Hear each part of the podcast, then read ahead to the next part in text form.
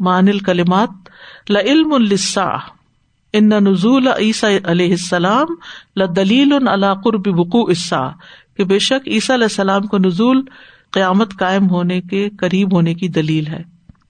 سرات مستقیم طریق ان قویم الجنت لا وجفی جنت کی طرف سیدھا راستہ جس میں کوئی ٹیڑھ نہیں. بالحکمت بن نبوتی بختن فجعتن اچانک. اللہ خلاء الصدقاء والاحباب دوست احباب الوقفات التدبریہ نمبر ون وَإِنَّهُ لَعِلْمٌ لِلسَّاعَةِ فَلَا تَمْتَرُنَّ بِهَا وَاتَّبِعُونَ. هَذَا صِرَاطٌ مُسْتَقِيمٌ. ومانا قوله اور اللہ تعالیٰ کے قول کا مانا ہے فرمان کا مانا ہے لعلم السا کا القول الحق صحیح صحیح اور حق پر مبنی بات یا مانا وہی ہے اللہ یشد الہ القرآن۔ اللہ کے فرمان علم السا کا حق پر مبنی اور صحیح مانا وہی ہے، جس کے لیے قرآن شہادت دیتا ہے، القرآن العظیم۔ عظیم قرآن شہادت دیتا ہے، وہ سنت المتواترا اور متواتر سنت۔ عیسی علیہ السلام کے نزول کے بارے میں اتنی احادیث ہیں جو تواتر کو پہنچی ہوئی ہیں، اس پر ایک کتاب بھی لکھی ہوئی ہے۔ ہوا انا نزول عیسا فی آخر زمان حین علم لسا اور وہ یہ ہے کہ عیسی علیہ السلام کا نزول فی آخر زمان آخری زمانے میں حین زندہ نازل ہونا علم السا قیامت کی علامت ائی علامت لقرب مجی یعنی قیامت کے قریب آ جانے کی علامت ہے۔ یہ ان میں نشرات حد دالت اللہ کیونکہ وہ یعنی عیسی علیہ السلام کو نزول میں نشرات ادال ان علامات پہ سے ہے جو دلالت کرتی ہیں اللہ قرب ہا اس قیامت کے قریب آنے کی۔ اصل مل مراد بقولی ہی لا علم السا اللہ کے فرمان لا علم السا سے کیا مراد ہے؟ کہ عیسی علیہ السلام قیامت کے قریب زندہ نازل ہوں گے۔ نمبر ٹو ولا يصدنكم الشيطان إنه لكم عدو مبين أي واضح العداوت في نفسه. یعنی وہ اپنے دل میں واضح عداوت رکھنے والا ہے۔ منادن بہا، اسی کی طرف بلانے والا ہے۔ وزال کا ابلاغ ہی فی عداوتی ابی کم اور یہ عداوت میں انتہا تک پہنچنا ہے تمہارے باپ کے ساتھ۔ یعنی تمہارے باپ کی عداوت میں یعنی آدم علیہ السلام کی عداوت میں حد تک پہنچنا ہے۔ حتیٰ انزلہ کم بے انزالی ہی یہاں تک کہ اس نے اتارا تمہیں اپنے اتارنے کے ساتھ، ان محل راحتی راحت کی جگہ سے علامود انسبی مشقت یا تھکاوٹ کی جگہ پر یعنی دنیا میں۔ وہ اس بارے میں، دشمنی میں تمہارے باپ کے ساتھ عداوت کرنے میں انتہا تک جا پہنچا، یہاں تک کہ انہیں راحت کے مقام سے اتار کر تھکاوٹ کے مقام پہ لے آیا۔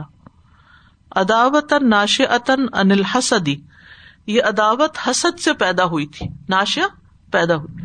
فہی اللہ تنفک کو ابدن یہ کبھی بھی ختم نہیں ہوگی۔ وہ ایک کہاوت ہے نا کہ جس میں کہا جاتا ہے کہ شیطان علیہ السلام کے پاس آئے اور کہنے لگا کہ آپ اللہ تعالیٰ سے بات کرے، میرے بارے میں کہ مجھے معاف کر دیا جائے۔ تو کہا جاتا ہے، اللہ عالم اس کی حقیقت کیا ہے۔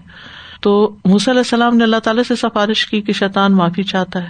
تو اللہ تعالیٰ نے شرط رکھی کہ اسے کہے کہ آدم علیہ السلام کی قبر کو جا کے سجدہ کرے۔ وہ تو میں نے نہیں کرنا، کہ پھر معافی بھی نہیں۔ یعنی توبہ کی شرط کیا ہے کہ جو غلطی کی ہے اس کو انڈو کرو۔ فہی اللہ تنفک کو ابدن یہ کبھی نہیں ختم ہونی عداوت اصل ماں منشا عداوت شیطان لنا و متا تنتہی؟ ماں منشا کیا پیدا ہونے کی وجہ تھی؟ کس طرح پیدا ہوئی؟ عداوت شیطان شیطان کی عداوت لنا ہمارے لیے وہ متا تنتہی اور کب ختم ہوگی؟ اس وقت پیدا ہوئی جب آدم کو سجدہ کرنے کا حکم دیا گیا تھا اور کبھی بھی ختم نہیں ہوگی۔ نمبر تھری ان اللہ هو ربی و ربکم فاعبدوه هذا صراط مستقیم و تقدیم نفسه اللہ قوم ہی فی قولی ربی و رب اور ان کا اپنے آپ کو پہلے رکھنا مقدم کرنا اپنی قوم پر اس قول میں کہ ربی و رب کم لقصد سد ذرا الغلو فی تقدیس عیسیٰ۔ لقصدی اس مقصد کے لیے سد ذرائع، کہ ان ذرائع کو ہی بند کر دیا جائے۔ الغلوب بھی جس سے غلوف پیدا ہوا فی تقدیس عیسیٰ عیسیٰ علیہ السلام کی پاکیزگی میں یا تقدیس میں۔ وزال کا من موجاتی ہی، اور یہ عیسیٰ علیہ السلام کے موجزات میں سے تھا۔ ان اللہ علم ان ستغلو فی فرقن من اتبائی کیونکہ اللہ تعالی جانتا تھا کہ یقیناً ضرور غلوف کریں گے، ستغلو فی ہی ان کے بارے میں، عیسی علیہ السلام کے بارے میں۔ فرقن کچھ فرقے، من اتبائی آپ کے پیروکاروں میں سے، کیونکہ ان کی پیدائش ایک غیر عادی طریقے سے ہوئی تھی، تو اللہ تعالیٰ کو پہلے سے ہی پتا تھا کہ کیا ہونے والا ہے۔ فیض امونا بنوت من اللہ الحقیقہ۔ فیض امونا تو وہ گمان کریں گے۔ بنوت ان کے بیٹا ہونے کو۔ یہ نبوت نہیں بنوت ہے۔ من اللہ ہی اللہ کی طرف سے۔ الحقیقت، حقیقت پر۔ یعنی وہ گمان کریں گے کہ عیسی علیہ السلام حقیقت میں اللہ کے بیٹے ہیں۔ نوز بلّہ السؤال، لماذا قدم عیسیٰ علیہ السلام نفسہ علی قومہ فی قولہ ربی و ربکم؟ عیسی علیہ السلام نے ربی و رب کم کے قول میں اپنی ذات کو اپنی قوم سے پہلے کیوں بیان کیا؟ کیوں پہلے بیان کیا عیسی علیہ السلام نے اپنی ذات کو اپنی قوم سے؟ کیونکہ اللہ کے علم میں تھا کہ ان کے کچھ پیروکار ان کی ذات میں غلوف کریں گے۔ وہ گمان کریں گے کہ عیسا حقیقت میں اللہ کے بیٹے تھے۔ اس لیے اللہ تعالیٰ نے پہلے سے دروازہ بند کر دیا۔ نمبر فور بعضهم لبعض عدو إلا المتقين. أي كل صداقة وصحابة لغير الله. یعنی ہر دوستی اور بھائی چارہ لغیر اللہ جو اللہ کے علاوہ کسی اور مقصد کے لیے ہو. فنحا تن قلب تو یقیناً وہ بدل جائے گا یوم القیامتی، قیامت کے دن ادا وطن دشمنی میں۔ اگر کسی سے بھی اللہ کی خاطر تعلق نہیں رکھا، تو قیامت کے دن وہ دوست دشمن بنے گا۔ اللہ ماکان اللہ عزا وجل، مگر وہی جو اللہ عزا وجل کی خاطر ہو۔ وہ دائم ان بدوام ہی تو وہ دائم ہے اس کے دوام کی وجہ سے، کیونکہ اللہ کی ذات باقی ہے، تو اس کی خاطر قائم ہونے والا رشتہ بھی باقی رہے گا۔ اسو آلو ماں سبب دوام صداقتی یوم القیامتی قیامت کے دن دوستی کے قائم رہنے کا کیا سبب ہے؟ کہ دوستی اللہ کی خاطر ہو۔ العمل بلایات تواسی انتا واحد زملائی کا تواسی کا مطلب ہے نصیحت کرے انتا آپ، واحدہ کسی ایک کو۔ زملائے کا اپنے ساتھیوں میں سے، زمیل کی جمع۔ السلاتی نماز پڑھنے پر۔ پھر صف الاولی، پہلی صف میں، و قرآت القرآن اور قرآن پڑھنے کی۔ اللہ یوم باد لباد ادف المتقین۔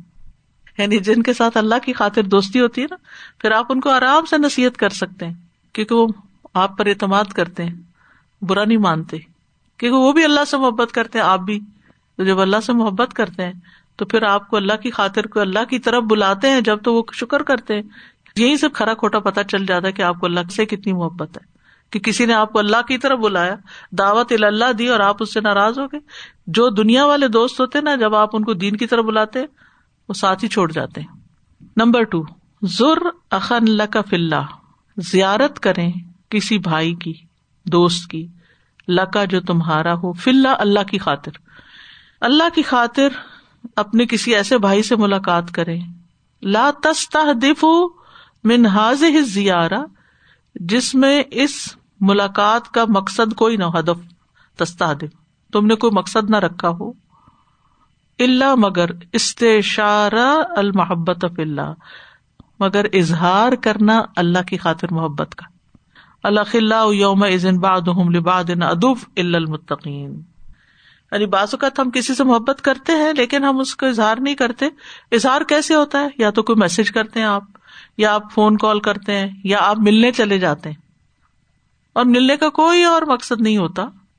یعنی فضول گپ شپ نہیں ہوتی، لیکن ویسے ہی حال چال پوچھنا، خیر خریت دریافت کرنا۔ اب کووڈ میں تو یہ ہو نہیں سکتا، تو اس لیے الحمد للہ دوسرے ذرائع موجود ہیں۔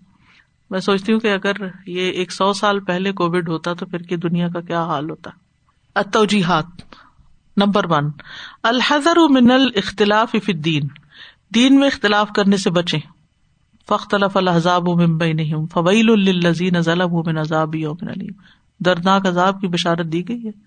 بے وجہ دین میں اختلاف کرنا اور نئے نئے رستے نکالنا۔ نمبر ٹو اتب سرات اللہ ہی فی امور کا کل لہا ولا تحد انہ اتب پیروی کرے سرات اللہ اللہ کے راستے کی۔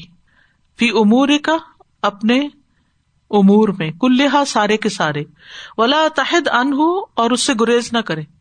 حد ہوتا نا کنارا ایک طرف نہ نکلے۔ سارے کاموں میں اللہ کی بات مانے۔